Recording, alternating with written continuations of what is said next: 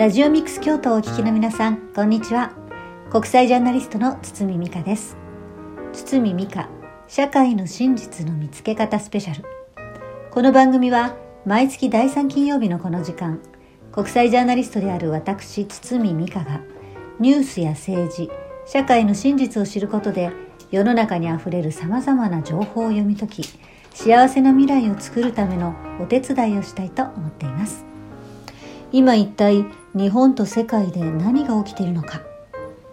先月出たばっかりの私の最新刊「食が壊れる」の中でも触れているテーマからさらにタイムリーな話題も交えて解説しています。さて本日取り上げるのは4月から変わる食品表示です。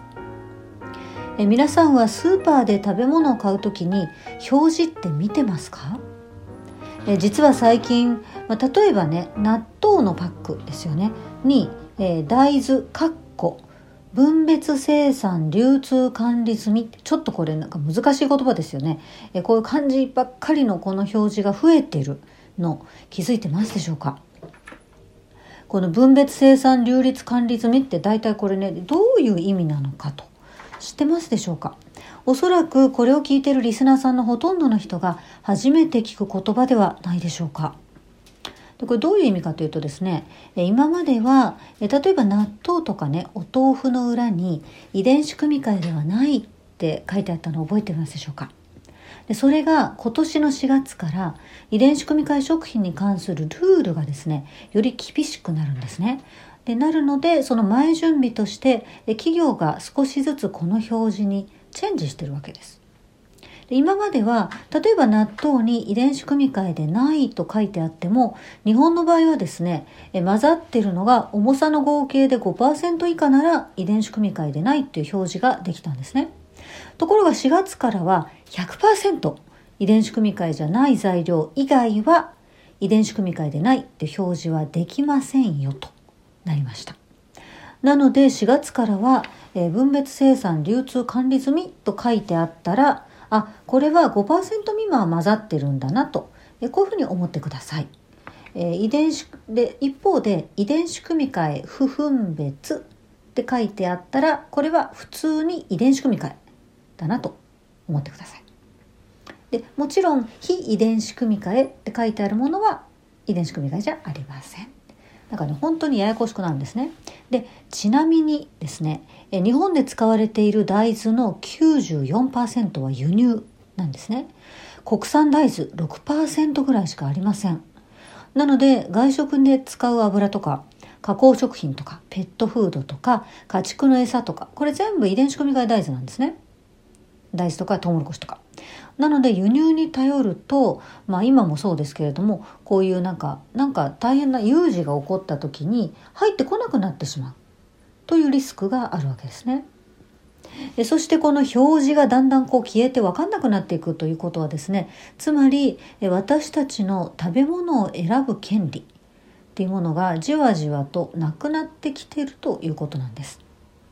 でしかもですねこういうあの食品表示って結構これ私大事なことだと思うんですけどもこれがですねちゃんと国会でしっかりこう審議されたりとかそれからテレビや新聞でちゃんとこれ表示がこれからこういうふうに変わるんですよっていうことをあんまりちゃんと大きく取り上げてないですよね。なんか知らない間にえー、食品表示どんどん変わっていくなーっていう感じになってるんですよ。こんな大事なことをなんかちゃっちゃちゃっちゃ変えられるというのもこれすごく問題なんですね。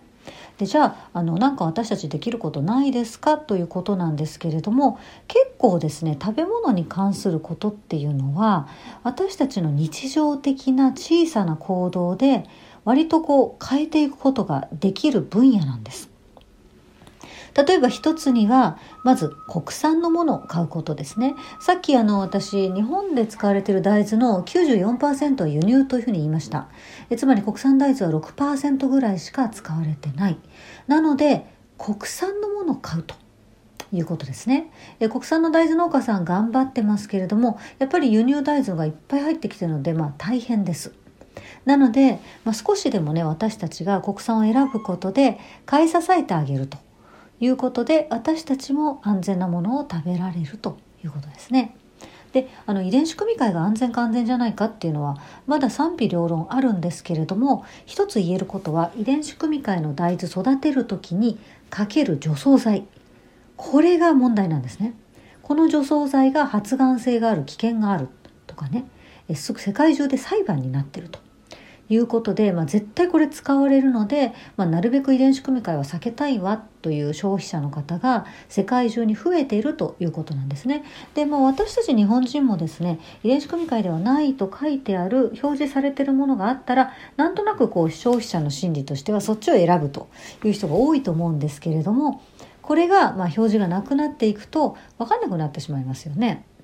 なので、まあ、2つ目のできることとしては消費者として声を上げること。例えばですねドイツ。割とあのヨーロッパってこういう食の意識って高いんじゃないかなっていうイメージありますよね。ところがですね例えばドイツですね。ドイツなんかでは、えー、10年ぐらい前までは遺伝子組み換えじゃない牛乳牛乳ですよ。5%ぐらいしかなかったんですよ。なんですけれどもこう消費者がね例えば子供がいるお母さんたちとかそういう人たちがいやちゃんと表示つけてくださいとこの食品表示についてこう声を上げ始めたんですね。やっぱり私たち選びたいと子供の口に入れるもの何を買っているのかっていうのを選びたいです。それから食卓に上る食べ物これ90%以上90%ぐらいはですね女性が選んでるんですね。なので女性たちがちゃんと私たちに情報をください。私たちが何を、えー、家族のために買っているのか。私たちに分かるように表示をつけてください。声を上げました。えそのそれがですねこの食品表示ということから始まってだんだんだんだんこう大きくな大きな運動みたいになっていきました。でだんだん変わってきて今ではですねなんと8割の牛乳に遺伝子組み換えじゃないという表示がついてるんです。たった10年ですよ皆さん。たった10年で消費者の声がじわじわじわじわ大きくなってこんなに大きく変えたと。ドイツの人もびっくりしてます。あそんなに簡単にできるんだ。じゃあ日本でもできるよねということでやっぱりですね私たちが思ってる以上に例えばえ作ってる生産者さんもそうですけれども売っている流通業者小売店スーパーそれを使っているレストランですとか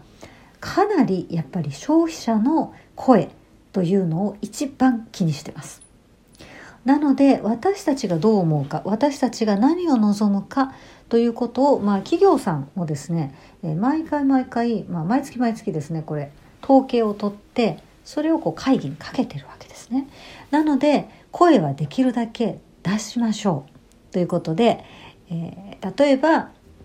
表示はちゃんとつけてくださいとかそれからできるだけ遺伝子組み換えじゃないというものが分かりやすい表示にしてくださいとかね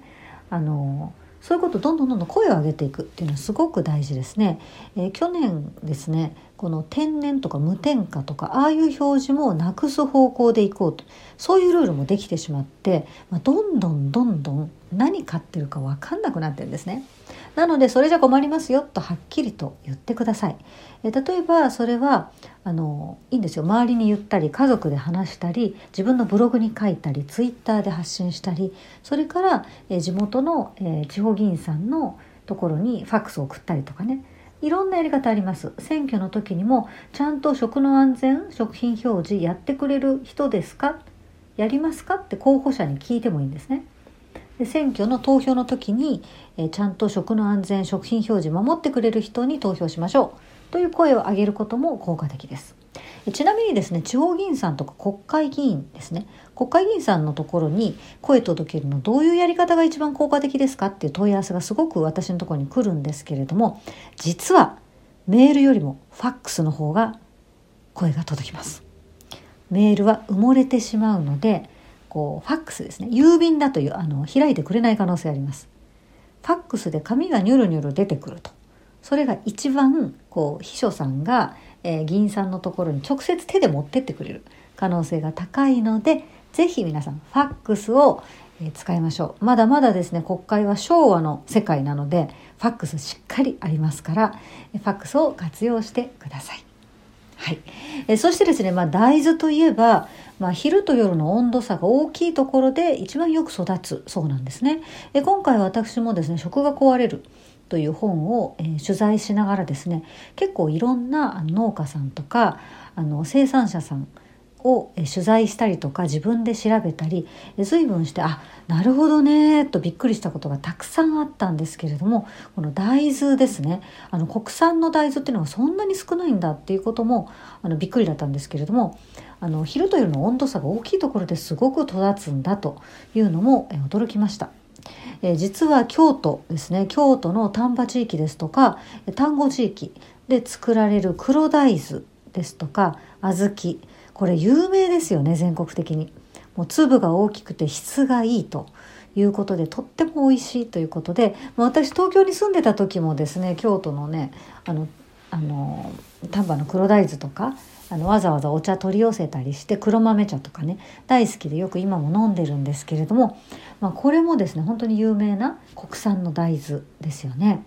でその後ですね私10年前に京都に引っ越してきてもう本当に驚いたのがなんと1834年に創業したというなんかとてつもない老舗のお豆腐屋さんがあったわけですね。でここはですね日本で初めて発動機付きの石臼というのを導入したところで非常にこう大豆にこだわりを持っているところなんですねお豆腐屋さんなんです。で今もう6代目さすがにねあの189年っていうもうとてつもないあの京都って本当にスパンが長いので100年単位ですからね。もう今では6代目ですね。6代目の目利きのマスターがもちろん100%国産大豆ですね。日本全国の農家さんが作っている大豆から厳選した一級の大豆をブレンドして最高のお豆腐を作っている、まあ、そういうお店ですよね。え今年で189年目、えー、というあのすごいお店。お豆腐屋さん。えこういうお店がですね普通にあるのがもう京都の凄さなんですけれどもえこういう形でですねえ地元で国産材料を使って頑張ってるお店から買うというのも、まあ、当然国産大豆を使ってるお店から買うと遺伝子組み換えというのはだんだんこうマーケットが小さくなっていく。結果になりますからそういう形で地元を支えてより安全な食べ物を私たちも食べられるという私たちの毎日の買い物の行動が食の未来を大きく良い方向に変えていくと、えー、そういうことも、えー、やっていきたいですよね。本当にこれからはですねもう国にお任せ政府にお任せしてますと絶対守ってくれません。なのでもう本当にしれっとね私たちの知らないうちにどんどんどんどんルールも緩めて企業寄りになってきてますので私たちが私たちの家族とか自分や家族の命そして暮らしの主人公として自分たちで考えて子どもたちに残したい社会を作っていくと。2023年のスタートですけれどもまずは安全な食べ物を安心して食べられる社会を子どもたちに残していくそのために消費者として小さな行動を起こしていきたいですよね。えまだまだお伝えしたいことたくさんあるんですけれども、まあ、そろそろ時間が来てしまったということで、え実は今日はですね、えすごく大きなお知らせが2つあります。え1つは、えこの最後までこの放送を聞いていただいたリスナーの皆様にプレゼントがございます。え去年12月に文春新書から発売した私の新刊「ルポ食が壊れる」を抽選で5名の方にプレゼントします。応募方法は今から言う合言葉をえツイッターのラジオミックス京都をフォローしていただいてえ堤美香 FM870 というハッシュタグをつけてえつぶやいていただく。え堤美香 FM870 ですね。これをハッシュタグをつけてえツイッターでつぶやいていただく。またはえ番組ホームページラジオミックスのホームページのお問い合わせフォームっていうのがあるんですけれどもえそこからこの合言葉堤美香 FM870 と記入して応募してみてください。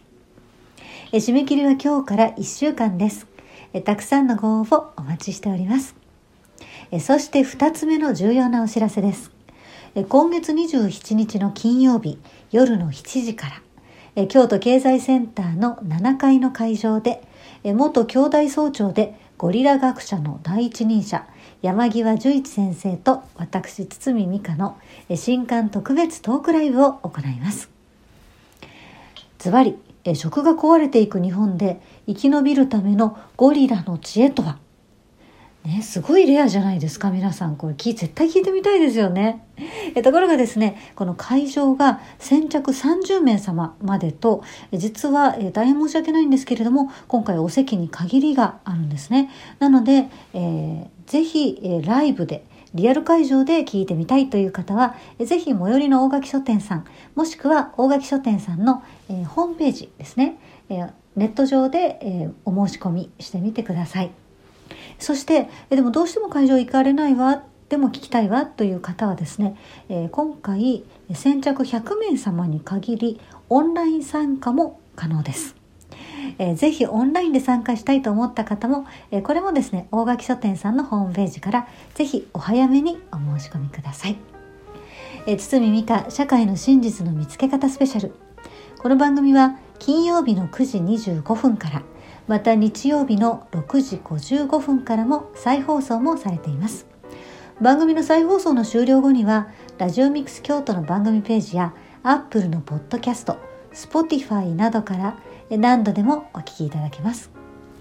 そして毎月一度配信している私の会員制動画コンテンツ月刊アンダーワールドの中でもより詳しく取り上げていますので堤美香月刊アンダーワールドで検索してみてください。